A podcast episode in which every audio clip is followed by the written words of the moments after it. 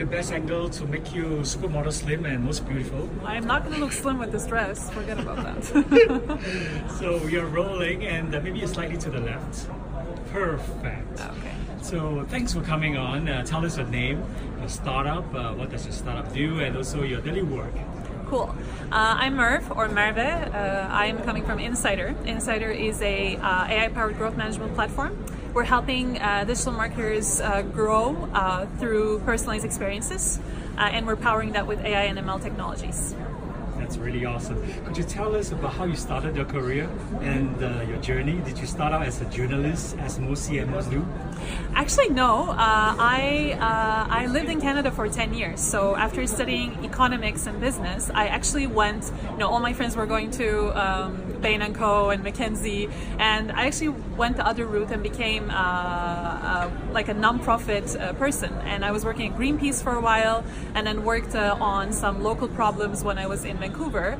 And then all of a sudden, uh, I started doing a lot of informational interviews with a lot of professionals. And I just spoke to everyone, learned their stories, got inspired. And after that, I got found myself in the tech scene. And I started working at a, a the biggest market research uh, technology firm, which is where my B2B uh, marketing technology career started. Uh, and it was basically sending really interactive surveys to a big panel of uh, people to get quick answers to questions uh, to guide really big brands like uh, Nike. And that's uh, that's where I started in marketing, in B2B tech marketing, and uh, eight years after, 10 years after, I'm still doing the same thing. That's a remarkable journey. what can our community listeners learn from your run of so many years in the industry? Mm -hmm. Uh, well, uh, to tell you the truth, um, it's really about curiosity and courage. I think um, no matter what you do, in what area of marketing you're in, or in what area you're in, uh, you have to be really curious about the new trends, the new technologies. And I think uh, what I find, especially in Asia, uh, we are now in 20 markets, and I'm working with 12 different marketing managers, and we are actually finding that we're educating the market uh, more in Asia because um, you know doing it's not a homogeneous uh, society, so it's really important to get local and feel that community sense. Because really now the tribes of different brands are actually talking to each other. The powers shifted, uh, and the the consumers are forming these brand tribes, and they're talking to each other. So you have to be really curious. You have to uh, really understand the needs of the customers, understand the technology, so that you can serve them better experiences. So I think that's the one advice I would give uh, to my peers. And how would you describe to a fifth grade class about your brand or your startup? Whoa, yeah, I, I can flip that. I try to explain it to my grandpa. Uh, which is kind of the same thing because you know you say internet and they don't understand anything. Um, I would say you know, what's your favorite e-commerce site? Uh, or like, do you like Disney or something? And which character would you like in Disney? And they will tell me their favorite character. And I'll say, when you open Disney website, you'll only see that character because the site will know exactly who you are and it will give you the toys and the things you love uh, and you will get to see them first. That's probably how I would explain it. That's fantastic. Tell us about the best day of your career so far. Best day of my career. Wow. Um, well, actually, it's every day because we are in a startup environment where work life is really integrated. So I have maybe 16, 18 hour days but we have lots of learning, growing, um, you know, each teaching each other stuff, uh, reading lots of articles, reading books, and we're constantly spending a lot of time. So lots of intersections are happening at the office uh, space. So for example, a guy from you know scientific background with a guy from marketing come together, and you just get a, a breakthrough idea. So we have a moonshot technology team where we just have random conversations at the office to determine what's next, what's coming next, because without becoming a category creator. Uh, uh, you fail miserably in technology. So you, will have to always be looking forward, forward thinking, and saying what's next, what what is the next category going to be in my space, and how I can contribute uh, to that tech space uh, as a as a community. Who is the most influential boss in your career? Influential boss. Uh, I had a lot of bosses. But uh, when I came to Insider, the reason I came to Insider was the culture, and there are no bosses at Insider. Uh, no one will know if you're an intern, if you're a co-founder, a shareholder, or the CEO of the company. I'm just here with Hande. She's our CEO, and uh, you know we're just friends, staying in the same room, going around Hong Kong and working in the cafes. Uh, and she just she's just having a podcast. I'm having one over here, so it's a very like friendly environment where she constantly uh, enables me and empowers me, and she's a true leader. So I think the best boss is a non-boss who's a really uh, strong leader uh, and who's really interested in uh, your growth potential and has a great amount of care. What is marketing now for your brand compared to when you first joined, and how and what is the work that are different now? Uh, in my current uh, company, Yeah. Well, uh, I joined about three years ago, and that's a really big time for startups because we kind of have one day is equal to like three, four days in a startup. And when I first started, I was only one person, two people in a startup, and now my team is 21 people. We have 12 marketing managers across Asia, Europe, and now we're going to be entering into US. So now what I'm trying to do is, you know, when you start out, you're you're hands-on doing everything yourself. You're trying to you know implement the technologies you're trying to implement the strategies. But what happens when your team starts growing in different countries? So you have 12 remote people. Uh, you have to train them you have to align them and you have to uh, get them up to speed with the new technologies. So it's a lot of enablement and training. Uh, and lots of um, you know taking advantage of the local expertise they have to create those real communities in, in you know in uh, Japan, in Korea, in uh, Indonesia, Malaysia, Taiwan. It's also different, uh, and in the UK or Finland or Spain, it's a totally different story. So I guess uh, right now my role completely shifted into empowering, enabling people, training people in emerging technologies, and trying to make them 360 marketers because that's how marketers need to be nowadays. You just can't be social media or you just can't be email marketing you just need to know uh, a lot of things uh, as well as become a really good, um, you know, tech savvy marketer. Do you need data scientists as much as creative directors for your data driven marketing these days? Of course, I mean, they go hand in hand. You cannot just uh, pull off with a really cool design anymore. Everything is about data.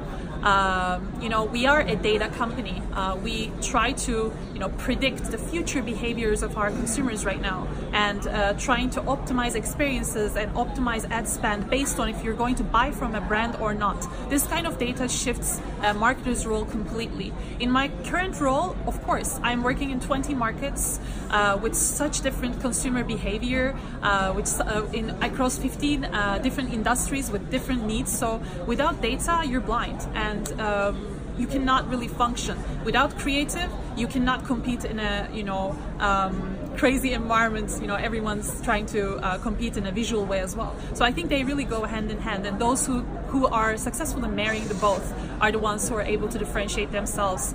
Um, and just here, just to add a little bit of category creation, not only like data and uh, visuals are also not enough. You need to have a really strong, powerful story uh, where you can actually inspire people. Because in B2B enterprise marketing, that's what's missing. You can touch the emotions of people in B2C, but in B2B, you really need to create those tribes, and you really need to create, communicate the value of a technology, which is, which is so intangible. Uh, and uh, that's why you need to actually work a lot harder in marrying all those elements. Do you rely on external partners for your creative or data or digital analytics and measurement? Right, like we have to because. Um, as I said, we are in uh, 20 different markets and uh, we have a lot of different marketing managers. We have lots of local expertise. We do have to outsource certain things, not for data. Data is in house as we're a data company. Uh, we're also using our own tool for our own marketing purposes. Uh, but yes, for other creative stuff, you know, uh, we do one event in each region every month. So that's like 20 events every month. So we have to outsource certain, uh, you know, creative elements or certain content writing pieces. but for data, I think I can say it's 100% in house. There is a 70 30 male female who dominates, especially in tech industry, creative and advertising. So there seems to be underrepresentation. What do you think more needs to be done? Mm-hmm. Um, I think this is this is uh, pretty common in tech around the world. It's you know some some countries uh, say that oh it's like this in this country. No, it's like like that everywhere. Uh, I think uh, as I said, women need to uh, step in and more more opportunities needs to be created. So I think uh, what needs to be done is I think what you're doing is great. You know we need to get the stories of success stories out there because what, when people try to do something before they do something, they look up to people and they get inspired. So they will find more women leaders getting into the space and sharing their success stories. I think people will find more to relate, and we will see uh, that the woman, you know, woman in tech uh, increasing uh, this way. I think it's a lot of um, sharing and uh, caring together. How do you stay fresh, sharp, and creative, and be on top of your game? Uh, do you have any uh, athletic pursuit, or do you indulge in music, or media, or shows, or web, or books? You always have to find a way to refresh yourself, uh, no matter what you're doing, even if you're working 16 to 18 hour days uh, in the valley or outside of the valley. Um, I think it's really important to, to exercise. Uh, I've been a tango dancer for uh, about 11 years. Uh, I also really love uh, singing jazz. I use this app called Smule and uh, I'm on Smule all the time. And it's social, it's social karaoke. So I think it's really important to find something that you really love and uh, and connect with different people because there is a lot of opportunity on uh, on social channels to do that, whatever your favorite thing uh, is to do. And also. Um, exercising is really important and making it a part of your day, not like a task, is also important. And at least if you don't uh, exercise physically, you can exercise mentally doing exercises, or you can meditate. I think it's really important to refresh yourself in that given day, not like leaving it to the weekend or you know uh, saying I'll do that two times a week. No, it should be integrated in your life. I think. So, what series are you following or binge watching right now? I haven't been watching TV for ten years. I don't actually. I'm really bad. I, I tend to read more and watch, uh, try to watch documentaries, mostly National Geographic, but um, I, I really don't watch any series, um, you know, like Black Mirror. I'm curious, like I go and watch like a few just to make sure that I'm on top of stuff and I can manage my team because they're so on top of these series. But uh, I enjoy reading uh, more.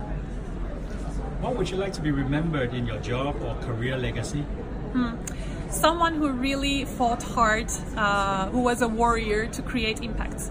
You know, I think even if we can't succeed in a you know universal way, I think it's also a very honorable way of living to fight for uh, creating some impacts in wherever uh, you are touching. I think touching people's lives is really important.